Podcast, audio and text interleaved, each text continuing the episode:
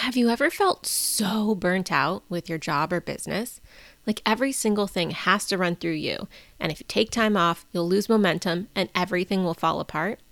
A lot of us start businesses in very scrappy ways, and sometimes we look up a few years in and realize that we've essentially just created another job for ourselves instead of the time freedom and flexibility that so many of us crave when we venture into entrepreneurship. And this is where the power of creating passive income streams slowly and intentionally really shines.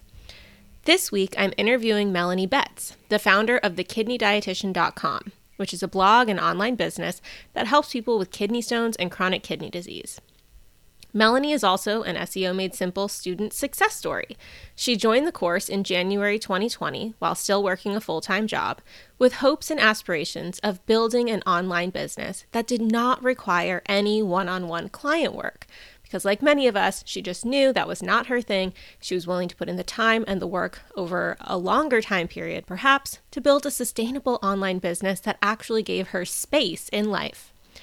Now, three years later, she's fully self employed and making more money in her own business 100% through digital passive income streams. Again, no one on one client work at all, and she never did it in the first place.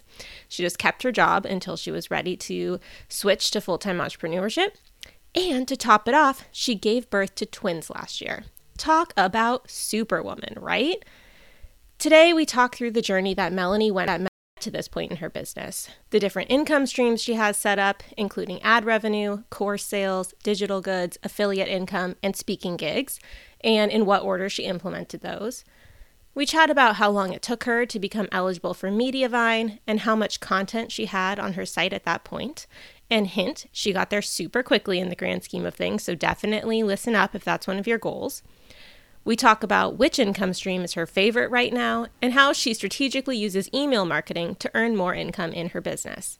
And of course, we had to talk about how she manages to run her successful online business while being a mom to two young children, because we all know how crazy that can get. If you've ever wanted a peek behind the curtain to how someone built their successful online business from scratch, then this is going to be a fun episode for you. Let's dive in. Welcome to the Unconventional RD podcast, where we inspire dietitians to think outside of the traditional employment box and create their own unconventional income streams.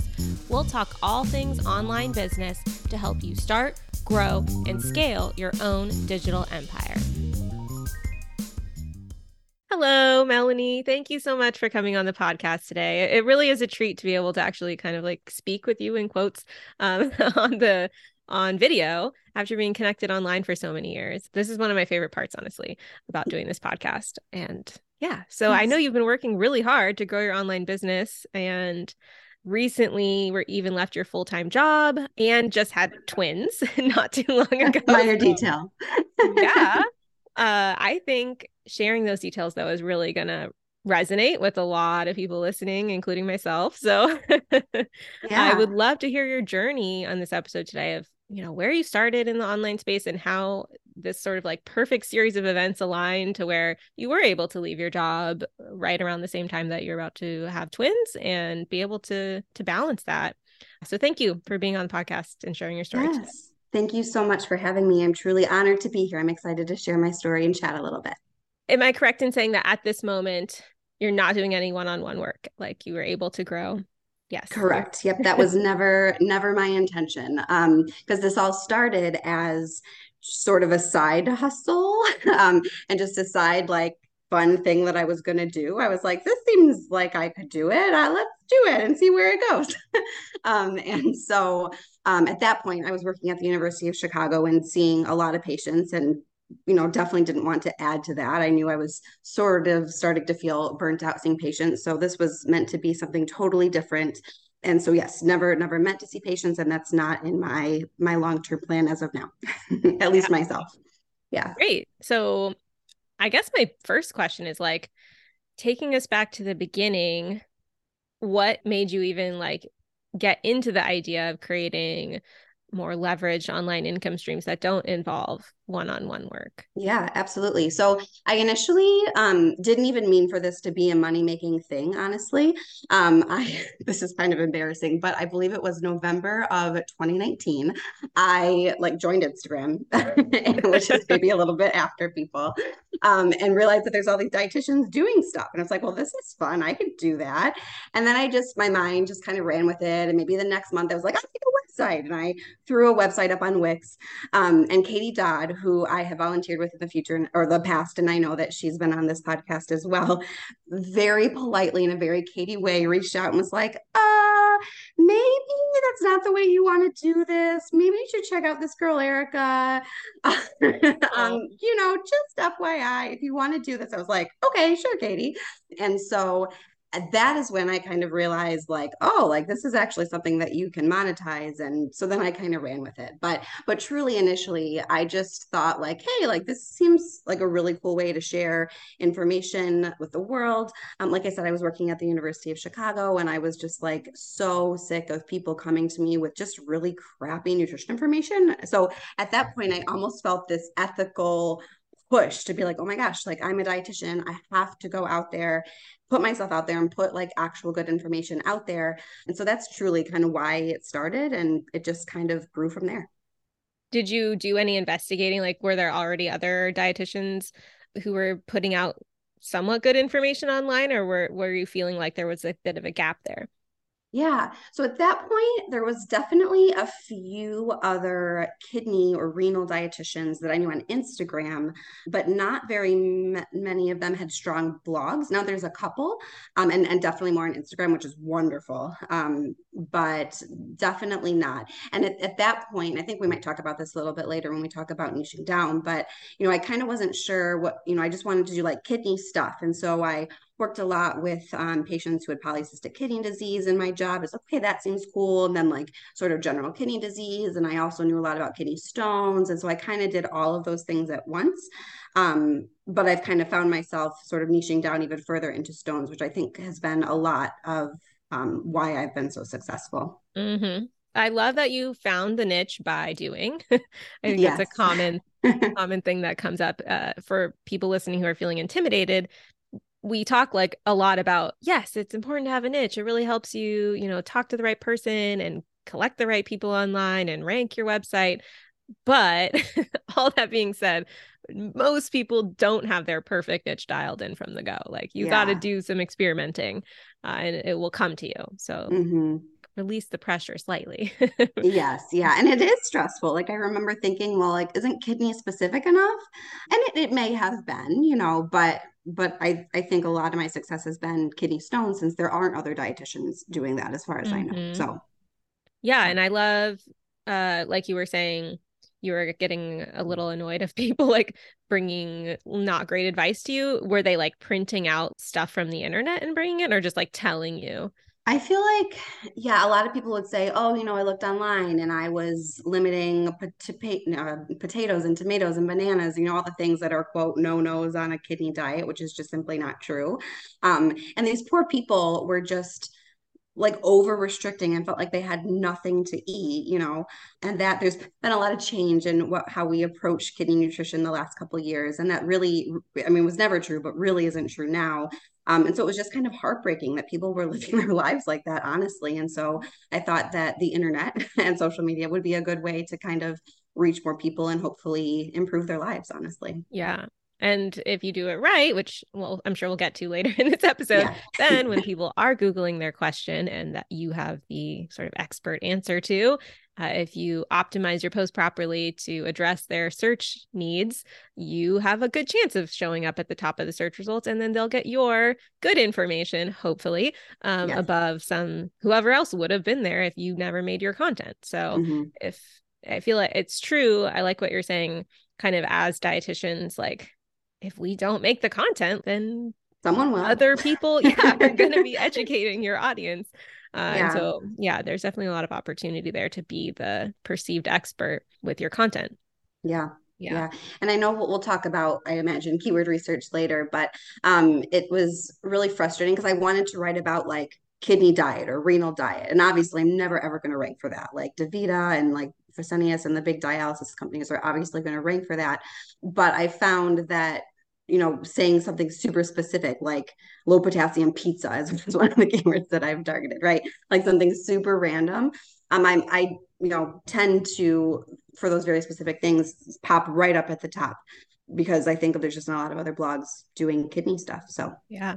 Yep. Yeah and depending on your niche if if someone's listening and they have a specific like mnt related niche it could very well be like that. Like sometimes is a very common mistake i'm sure you might have gone through this as well when you're looking at the keywords that are available. Uh, a lot of times you're just thinking of the big picture ideas and something so specific like you just mentioned like low potassium pizza or something like isn't even on your radar and so you're like looking no. at all the the bigger terms and you're like this stinks there's no opportunity here but yeah thinking a little you deeper. have to get creative it's it's an art i think it totally trying is. to find those good keywords and I find that people either love it or they absolutely hate it. yeah, depends on the day for me. I think I have to yeah. be in the right mood. okay, so let's see. What year was this then that you did you stay on Wix initially, or you switched it over to? So no, I th- I think probably like a week or something. Katie got me quick. Thank goodness. So so yes, so I think probably November, December 2019 um, is when I launched my Wix website. I'm um, started my Instagram account. And then I learned about you and took your SEO course. And COVID happened, as you may remember, right around that time in March of 2020. And so that honestly gave me the time to really dive into your course and really get everything set up correctly. Um, and then in April 2020 is when I launched officially the, my real website, we'll say, thekidneydietitian.org. Yeah. and were you also posting on Instagram at the same time? Like, did you have, were you trying to kind of like co-create like repurpose stuff across both platforms or what was oh, your strategy there? At, at that point i was not that smart. I'm still not that smart. I need to do a lot more cross uh, using my content in multiple places. Um, so no i was definitely posting on instagram but it was you know it's funny. I go back and look at my stuff at the beginning. I would tell you and your listeners too but you shouldn't because it's really it's really embarrassing. But yeah, I was kind of doing both. I was kind of just like, hey, here's what I had for dinner. And I didn't really have a good strategy, which I have slowly evolved with uh, social media as well. But honestly, um, I probably am spending a lot more social time on social media than I should be because most of my people come from uh, my website and and then my email list. Um, yeah. Anyway, so yeah, well, yeah. that's good to know. I mean, that information is super valuable um, mm-hmm. when plotting out what you should focus on. um, okay, so you said it was like April 2020 ish that you launched, yes. and then yes. I'm just throwing out a ballpark number. Like, I think uh, the low hanging benchmark for a lot of people, they're like, I just want to get my first like 10K visitors a month. Um, and then that once they hit that they're like it's like proof of concept. And then i think it snowballs quickly from there. So how long did it take you to maybe get to that level? Uh, and how often were you posting? Yeah, so I went went and looked to prepare for our interview today, um, and in February of 2021, I had 8,500 sessions or so. So that was 10 months after I launched initially. Um, but the next month, it jumped all the way to 1,500 sessions, or, or yeah, 15,000 sessions, excuse me, um, in March 2021. So like 10, 11 months is when I started to to hit that. And it really does like once google kind of like knows you're there and starts picking up your stuff it just exponentially at least for me and it sounds like for a lot of people really just jumped. Yeah that's my, been my experience as well. But the caveat is once google like is aware of you and that uh may take a varying a amount time. of time. Yeah, it depends, especially if in the beginning you weren't really honed in correctly with with creating content. Mm-hmm. It it can happen that the first three, six months you thought you were doing everything right, but you may not have been. mm-hmm. And then you have to add on another three to six months, like once you're like dialing it in, you're like, oh, this is what Google likes and like what they're ranking me for. So yeah. Yeah. Yeah. And I, I do feel very lucky that I was doing it correctly um, from the beginning, essentially. Um, and I, I'm sure that really contributed to all of that relatively quick success, I feel like. Yeah. Yeah. Yeah. So I'd say one of the goals that a good amount of people uh, in my course have is to qualify for Mediavine, which requires 50,000 sessions per month. So, how long did it take you to reach that benchmark? Yeah, so I qualified for Mediavine um, in October of 2021. So, about one and a half years after my website went live. Honestly like pat on the back to you. That's an incredible timeline. oh, thank you. Really great yeah. So yeah. uh, and then how often were you publishing to get there um, so I also went back to look at this. So I have, at that point, I had around a hundred posts, which sounds like a lot, but it's not like I was like trying to pump out a ton of content necessarily. I mean, I, I was, but it wasn't like that sounds like a lot more than it was. A lot of those posts are recipes um, that aren't even necessarily optimized for SEO. So I think that that sort of overestimates what it really would have taken because I definitely have recipes that I just like had created before. Like might as well throw them up for people that are on my site anyway. I've you know should go back and probably optimize them, but like they're there.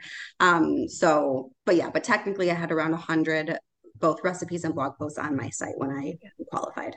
And I mean, there's 52 weeks in a year, and over a year and a half period, that's like you know one to two posts a week. Yeah, that's true. Yeah, 100 sounds like a lot more than it is over that that time frame, I suppose.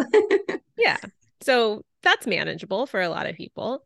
Uh, yeah. Uh, were you doing it all on your own? Did you have any help? At that point, no no, I was doing everything myself. Um, I, I do have a virtual assistant now. Um, she started like two months or so, I think, before the babies came. Um, so in February-ish of last year. Um, thank goodness. And I, you know, knew that I would likely need some help with with twins in my life. and so um, so now she kind of fields the crazy number of emails that I get from people from my site and helps people helps accept people in my Facebook group and puts their email on my um, email list and that sort of thing. So that's been wonderful and and thank goodness um, she existed because I went into labor a little bit before I thought that I would, um, as maybe happens to a lot of people. Um, and so I literally was like emailing her, texting her from the hospital, like ah, like this is happening, and she's like, it's cool, I got it. You just do your thing, don't worry about anything. So I'm really glad that that I have her. She's wonderful. Yeah. Well, good planning. it really seems like things just like lined up really perfectly for you. So that's awesome. I'm sure we'll get into a little bit more about like the other income streams you have. But yeah, before we get there, where are you at today? Like how much traffic is your site getting today? Yep. So I am at around 120 uh, K, 120,000 sessions per month. Yeah. And I know not everyone listening is super dialed into what that means, but basically it's it's roughly equivalent to 120,000 people coming to your site every single month. Like which is like, like that's crazy. It's so crazy. I every time I talk we talk about numbers at, on this level, I'm like, just like, can you imagine having a room of 120,000 people? Like listening to what you have to say that's yeah, that's I would just be terrified. yeah. Yeah I, I like to think about um so every day I touch between people who come to my site or see something on Instagram or Facebook around 10,000 people every single day. And like that's just so cool you know especially kind of going back to my initial you know like impetus for starting all of this is like I just want to like put good information out into the world and help people eat kidney friendly diets in an easier, more delicious way. And like I do that for people, so many people every single day. And so whenever I'm having sort of a down day or feeling discouraged, I like to think about that and that kind of helps keep me going. And it sounds like do you think that the articles maybe were performing better for SEO or or maybe the recipes would have but you didn't really like take it take a SEO forward approach with some of them? Yeah. It's a mix honestly. Um some of my very top posts are recipes. Um and I think honestly so I do a lot of like low sodium recipes which are obviously going to appeal to a much larger audience than just kidney stones or even just kidney disease. And so I think um, for for the recipes that I do have optimized for SEO, uh, my low sodium sausage is my top puller of people. But I have way way more blog posts, so overall, I'm sure that they do bring more people. So it's kind of a mix, which is kind of fun, you know. Like I can kind of mix it up, and if I'm feeling like I want to do recipe, then I do a recipe, or if I'm feeling like I want to write more informational stuff. So yeah, it's it's kind of a mix. And the beauty of that too is it plays to like both income streams. So with a recipe, like even if the people who come are maybe looking for it because I don't know, their doctor told them to reduce their sodium for some other unrelated reason. Yeah, maybe they're not going to buy your course, but you're still earning ad revenue from that traffic. So yeah, that's definitely. nice. mm-hmm. Absolutely. And okay, so you have ad revenue. We just talked about that. What other monetization streams do you have right now? Yeah, so um, a lot of different things, which is good. You're supposed to uh, diversify your income, right? They say. So uh, Mediavine is my big one in my course. Um, I when gosh, I launched, I think, in early 2021. I launched my Kidney Stone Nutrition School, which is my course for kidney stone patients. And I also sell a variety of e goods on my site. So I have like e cookbooks and I have some resources for dietitians.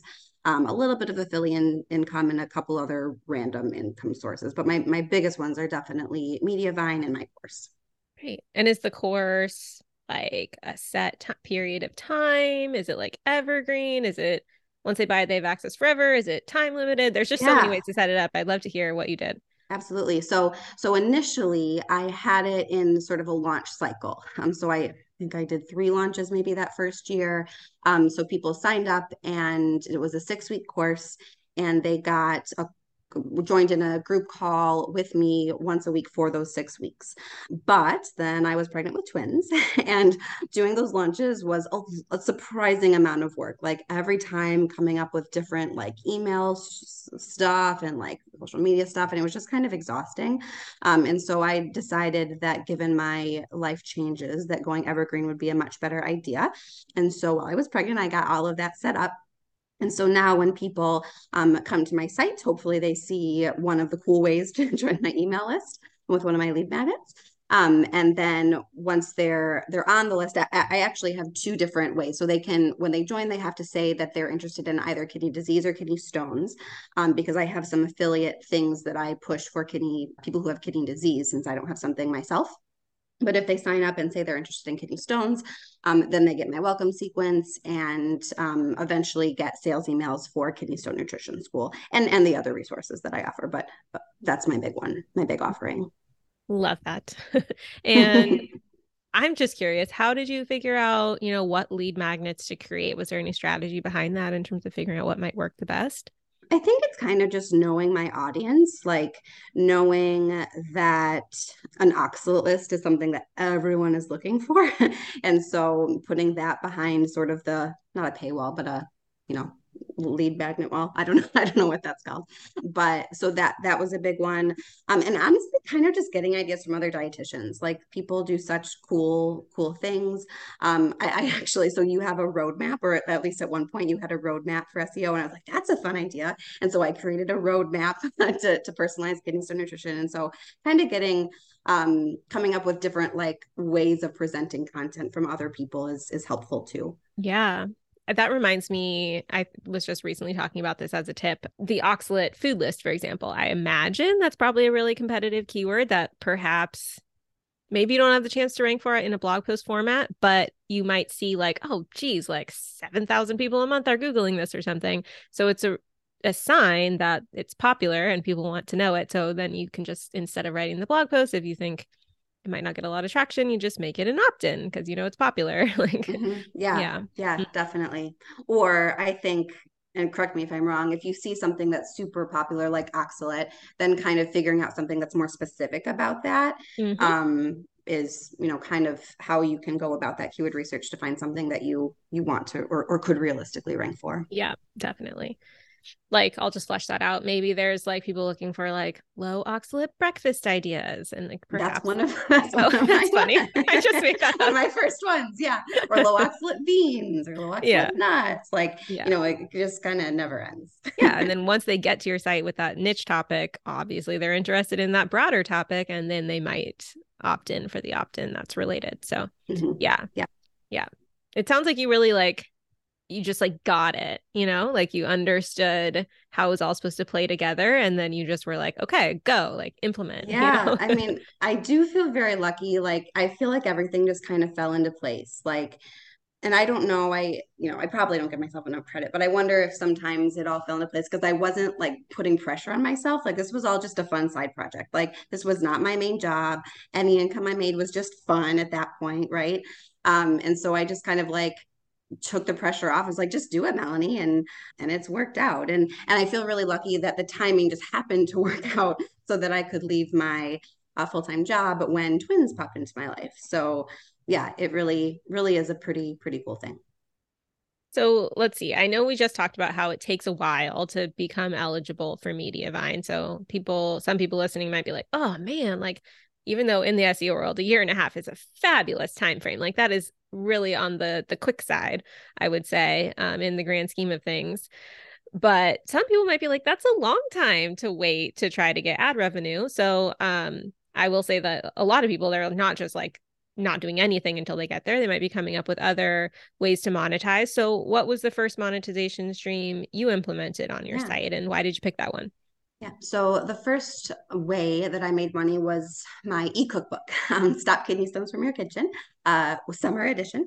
And I sold that uh, for 1995, I believe. And like that sold really, really well. And so I definitely was making a fair amount of money that first year before, first one year and a half before I um, was on Mediavine. So yes, so that was my my e-cookbook.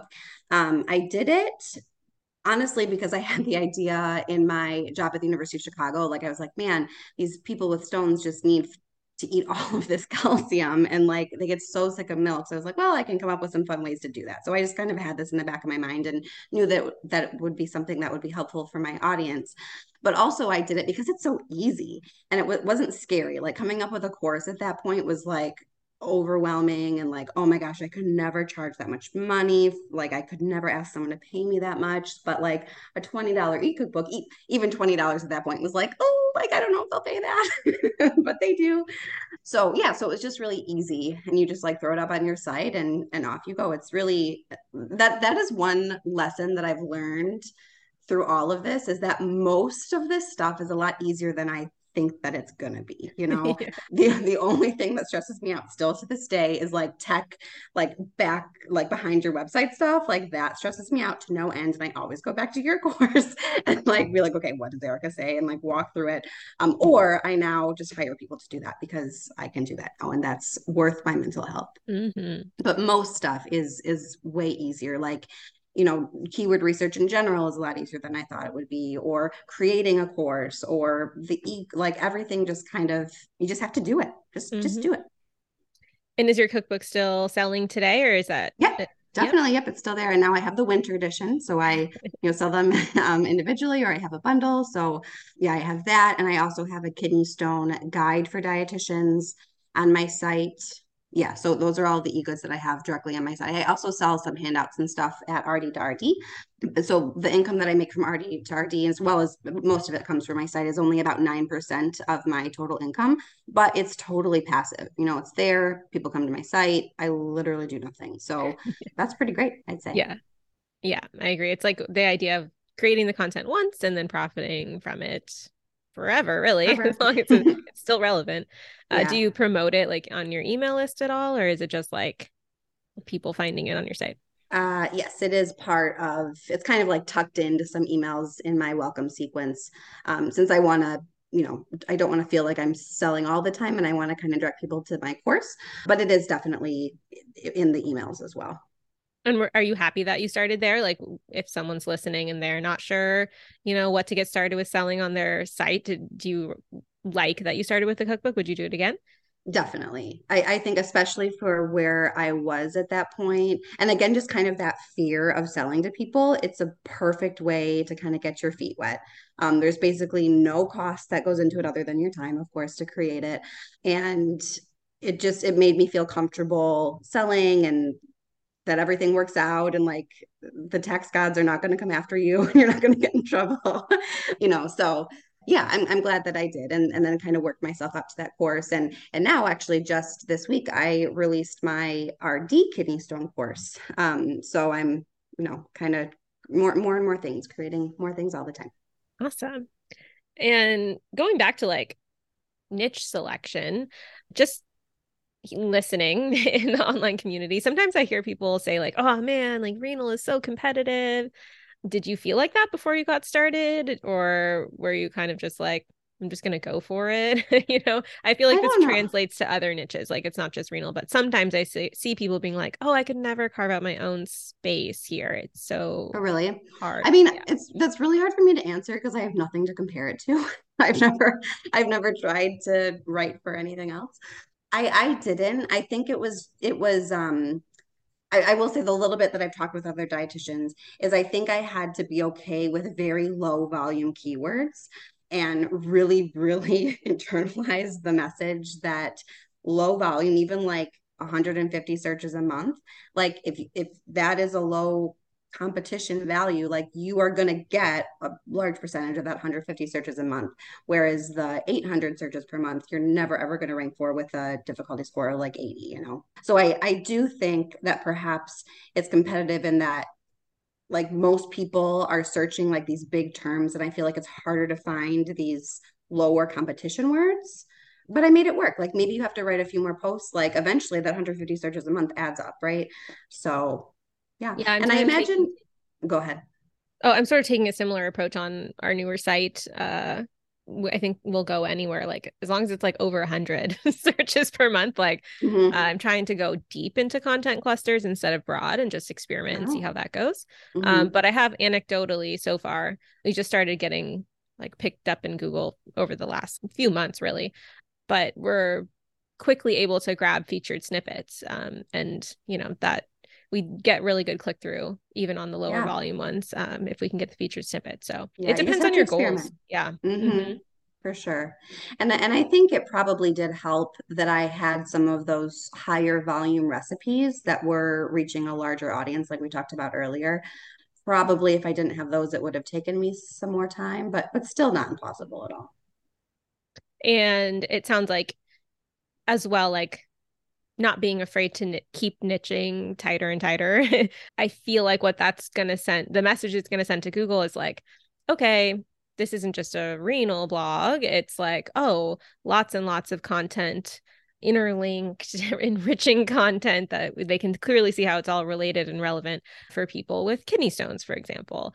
Uh, and then that gives you a little edge in anything related to kidney stones. Like if you have like a mass amount of kidney stone related content and Google can clearly understand that you're like an authority in that topic, then that gives you a lot greater chance of ranking well versus another renal dietitian who's has two posts on kidney stones and two posts on this other thing and two posts on mm-hmm. this and this and this and then they never really go deep in anything um, yeah. so yeah i imagine that probably was beneficial over the long yeah. run too and i feel like i'm starting to really capitalize on that like specificness. Um because just the last uh, couple months i've been allowing myself to write for for keywords that are kidney stone related that have a slightly higher competition score and i found that i'm still like jumping like the next day into like position six or so. So mm-hmm. um so i it, like it has to be benefiting me the fact that i just write about kidney stones all the time. Yeah.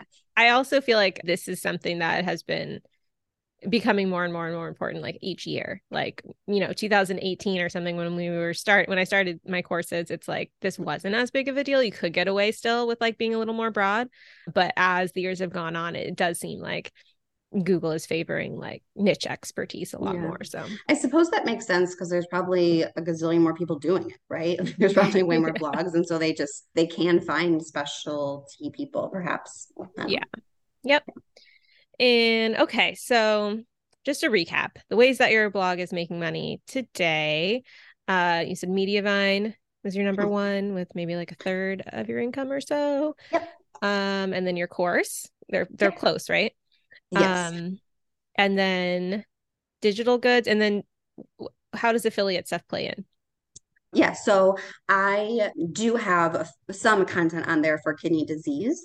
And so I, and also have kind of like that separate email list, like I said, for people who sign up who have kidney disease but don't have anything to offer them. Um, and so I'm an affiliate for a couple other dietitian um, dietitians courses and and um, cookbooks and other other things and so i sell that those affiliate sales through my email list so that's mm-hmm. just a little bit like 5% or so of my income but it's again pretty much passive, right? It's in my welcome sequence there, you know, just kind of comes in once a month. So that's great.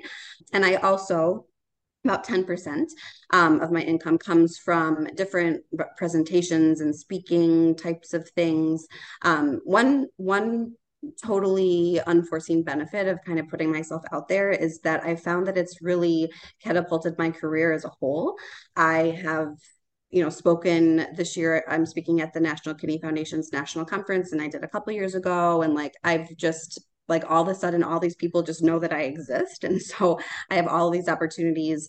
I, I kind of dabble in the research world as well and so i've had ways to connect with other researchers and publish and do these presentations and do projects with national Academy. like all sorts of random cool opportunities have just fallen in my lap because people just know that i exist it's not that i'm that cool it's just that people know that i exist um, and so they they know to reach out to me when they're looking for for a kidney dietitian basically mm-hmm. so um so that's cool it's only like 10% of my my income but it's just fun to kind of put myself out there and and help teach the field and, and other healthcare professionals so so like i said that's 10% and then the last 10% is from different ads that I sell. So like, you know, people say like, "Hey, I want to touch your email list. Can I, you know, send it a dedicated email uh, to sell my product?" So I have a little bit of that. I would love to do more of that. Um, maybe that'll be a goal that I work on this year. But but I have done started started to dabble in that a little bit too. Yeah, well, that's exciting. And out of all of those, do you have a favorite? Definitely the course. Yeah. Um, yeah, it's just like I don't know, selfishly, it's just so easy, you know, like you do all, it's a lot of work up front, to be fair. Um, but then once it's there, like it just is there. And like, it's so fun to like log into my email, like, oh, like I sold another course. Like, this is so great.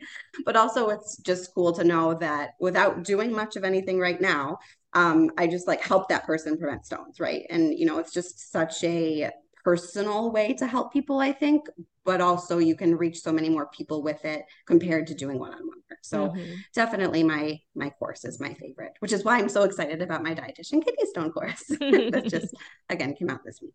Yeah. And I mean, it's going a little off topic, but can what was it like to be able to rely on those non trading your time for money income streams as a new mom?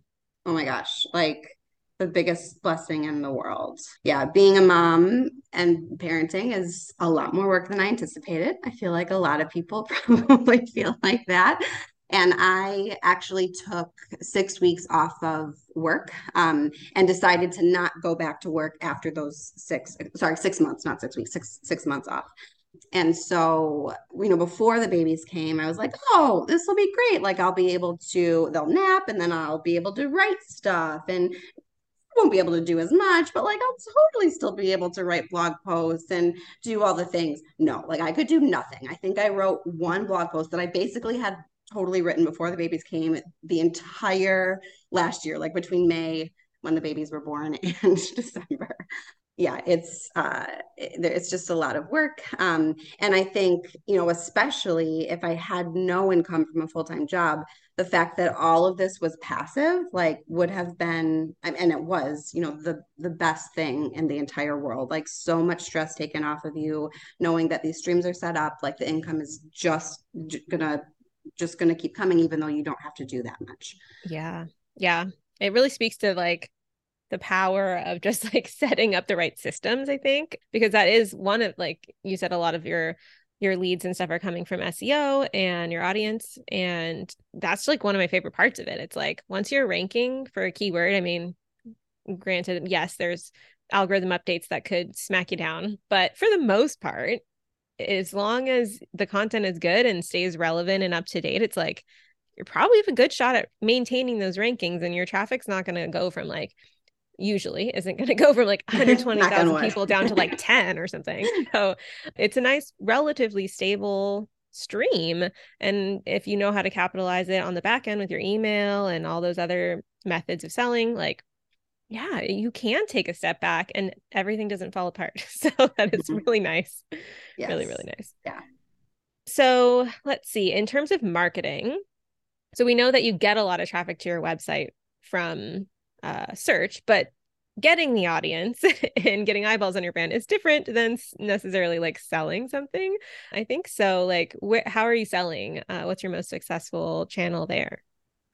Just my email list, I'd say. Um, this marketing in general, like marketing 101 is on my to-do list this year because I feel like this is not something I know very much about. I'm not very good at, but I feel like I have this huge audience that I'm probably not monetizing or monopolizing on as well as I could be. But as of right now, basically all of the selling is being done via my email list, which is essentially SEO, right? Because that's how people find me is Google and then they sign up for my email list and then they go into those funnels and that's how they learn about my stuff.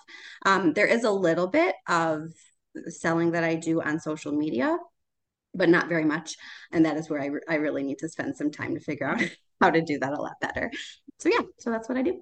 Yeah, I'm sort of I feel like I'm sort of in a similar place where it's like once you have your systems with blogging or podcasting or whatever your evergreen content creation is, like once that's in place and it's working and growing your audience, it's like then you can kind of layer on the next strategy uh, mm-hmm. uh, because you you just kind of know what to do and it's working those systems you have now uh, and it gives you the space to kind of maybe outsource some of it and like pull back your own time and experiment with something new. Uh, yeah. so that's fun. So how how big is your email list right now if you feel comfortable sharing? Yeah. I have around 11000 people on it. I mean that is a that's a large amount but in the grand grand scheme of like the world it's not that many people and it's enough to make I don't, I don't know if you feel comfortable sharing how much you're making, but enough to replace your your full time income uh, yeah. with, I mean, a product that is your course. I imagine it's probably not more than like a couple hundred dollars. I don't know what it is. yeah, yeah. There, well, there's two levels. Okay. so, um, so as as of right now, there's uh like just a basic enrollment that is about 350, um, or it is like uh, 500 to be able to get my feedback on like urine tests and join in group calls. So mm-hmm. not not a ton, right? Yeah. Um, when you think about replacing an entire your entire salary, but I actually in 2022 made more money from my blog, about 30,000 more than my salary. Wow. That's incredible. Doing That's, nothing since May. Well, not doing nothing, raising two babies, but but not doing anything basically for um for my website. So that's amazing. Mm-hmm. Well, congratulations to you because that's a huge, huge win. Thanks. Yeah. Thank you. And I don't. Are you feeling like kind of like you're coming up for air? Maybe not yet. I don't know. It took me like a full year to feel like I could do anything else, and that was yeah. with one baby. yeah. People say all the time, like, "How do you do twins?" I'm like, truly, I don't know. Like literally hour by hour. Um, but yeah, I do. I I feel like six months was a big sort of oh like i kind of start to feel like myself again and that is also when daycare started which i think was a huge piece of that like oh i can go get my nails done and just like feel like myself. But yeah i think I think I'm starting really, really starting to feel like myself. And I, one of the biggest things when I went back to work was just feeling like I couldn't produce like I could mm-hmm. before. You know, I. I think I sort of pride myself on being just really good at like doing stuff. Like I can do lots of things and I just, I couldn't, like my mind wasn't there. I was so, still so tired, but, but at that point, really, really tired. But now the babies are almost 10 months. They'll be 10 months next week. Um, and now I'm starting to feel, you know, even more in my groove. So hopefully I'll be even, totally back to normal Melanie at one year, right? Nothing's changed. Right. so then how do you have any tips on like staying organized in this season where you're, you know, Gosh. at least trying to maintain your business uh, with the hours that you have? Yeah. Lists are my best friend. Like I could not, I have this very elaborate system of lists.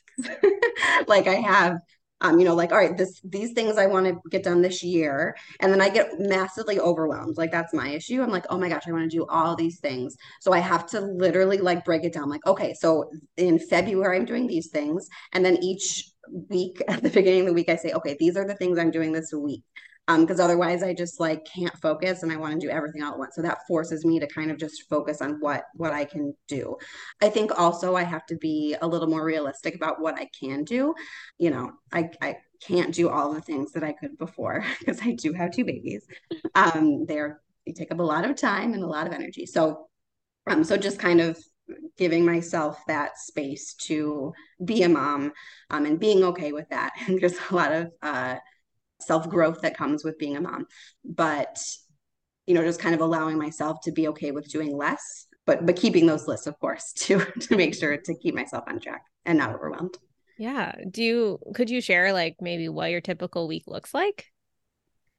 It's like totally different each week, which is what I love. You know, it keeps things interesting. But like usually in a week, I'll, you know, maybe write a blog post. Um, I'm still doing a lot of volunteer work. It's still publishing a little bit. So I'll just work on that. Like just kind of a mix of lots of of different things. Um, and one thing that I've had to get used to since I'm officially full time the kidney dietitian, um, and, and that I'm like back to work now that the babies are in daycare, is kind of like getting used to not working like you know seven to four or whatever like you do in sort of a traditional job like you know I, I go to yoga twice a week at 10 a.m like i didn't do that before but that's pretty sweet um, to be able to do and kind of getting used to not working nonstop during those hours and just you know letting like making it work for you which is which is so great for anyone but especially for me right now as as a new mom. Yeah. I don't know. Are you someone who enjoys kind of like every day being slightly different? Yes yeah. i would get very very bored if every day yeah. was the same. I rebel against too much routine. If i try to like yeah, really? micromanage myself that's fine. Yeah, that's funny because I do love routine, like overly love routine. But I guess when it comes to every day, it has to be different. I don't know. so um I know you neither of us probably are really in the season of like mega growth, but where do you kind of envision things going over the next few years? Uh, you know, I don't know. I feel like I've kind of like hit all my goals. Like this this dietitian stone course was my big like this is what I want to do. Um, I t- just did it literally this week, and so you know I have to kind of like take a step back and like look at the big picture now i think and see where do i want the kidney dietitian to go you know i've i've dabbled with the thought of hiring other dietitians to see patients because i don't want to see patients necessarily myself so maybe that um, maybe doing more courses um, either for patients or dietitians i'm not really sure but yeah so i'm i'm not really sure. Yeah. well the best part is you have options. So yes yes lots lots of options. I, I need to do some soul searching and and looking at like the data that i have for like where my money's coming from and what kind of is gonna be like make the most of my time you know? yeah. Do you get a lot of inquiries from people wanting one-on-one? Oh my gosh uh, yes i would say at least like four a day. Wow yeah that's crazy yeah i definitely relate to that like i'm not really the stuff I'm publishing now is not like MNT folks at all, but when that was more like the angle, yeah, like a lot of people ask, "Do you work with people? Can I work with you?" And it's like, yeah, yeah. No, and I, I have to like fend people off, which seems so silly. Like you know, it feels like you're just turning down income, but but that's not what I want to do. You know, I right. have to stay steady. Yeah. No, I totally get it. mm-hmm. Okay, so I guess a really great way to round out this interview today might be to kind of share your top three pieces of advice for RDs who might be listening who really resonate with your journey and they're like, wow, this is inspiring. I could see myself totally trying to set up the same sort of business. What advice would you give them if they're starting today? Yeah. So I can just speak from my experience, of course. I'm sure everyone is different, but I would say number one is to get help with SEO. Cause like you can, I'm sure, Google all these things and you could figure it out yourself, but it would take you years. and so and probably would not be very good. So i would say get help if you are interested in starting with a blog and make sure that you have a good foundation of seo so you can get going and hopefully qualify for mediavine in that year and a half like i did. Because if you if you are doing this blog and you don't have a good seo strategy like what's the point? Like no one's going to read it you know, could be fun and like that's cool and you know, your family can read it and that's fine if that's your goal. But if you really want like to get lots of eyeballs on it, then then definitely make sure that you have a good foundation with SEO. My second piece of advice would be to not be afraid to niche down, like we talked about. You can always change what you are doing later. Like there's no rule book. You can do whatever you want out here in, in this world. You're not working for anyone. So so don't be afraid to niche down um, and even like as as uh, specific as you can get like i said I, I, started out doing just kidney stuff in general and um, i probably would have been more successful even earlier if i would have done just kidney stones right out of the gate but i'm very happy with with where i've been so far. Um, and then my last thing would just be um, to start daydreaming about ways that you can monetize now. Like there's so many different things and people are doing so many cool things and you know unique ways of of making money and helping people out there. And so just start thinking about all the things that you could do right? Be be curious and yeah just just start thinking about it because yeah. you can do it. Yeah and i love your tidbit that you shared earlier where like you're kind of like just keeping an eye on like what other people are doing for inspiration like not it doesn't you don't only have to look at people serving the same niche as you. It's like look at totally different niches and what kind of offerings are they creating or and would you be able to adapt that to your space? I think that's always a great idea too. And even mm-hmm. outside of dietetics like just absolutely. online Probably business in general. Yeah. Honestly i feel like you know dietitians are kind of all the same in some ways. So you could get a unique perspective outside of the dietitian world. Great. Well that was really helpful and thank you for sharing all the details um, and your just your journey in general and the timeline. I, I really genuinely like that's not that long of a time period to be able to qualify for a media Mediavine so like really really good job yeah. and where should people go if they want to follow along and connect with you further so if you want to check out my website, um, that is thekidneydietitian.org. Um, I'm also on Instagram at the kidney dietitian with periods in between each of those words. Um, and if you want to check out that dietitian stone course, um, I actually have a coupon code. Um, if, so if you use coupon code SEO through May 10th of 2023, um, you'll get 10% off that dietitian kidney stone course if you are at all interested in kidney stones and listening to this podcast. Yeah. So like who's the right, who's the ideal buyer for that? Yeah, I would say any dietitian who works with people who have kidney stones, which is a lot of us. 10% of 10% of the population will have a kidney stone at some point in their life, just a lot of people.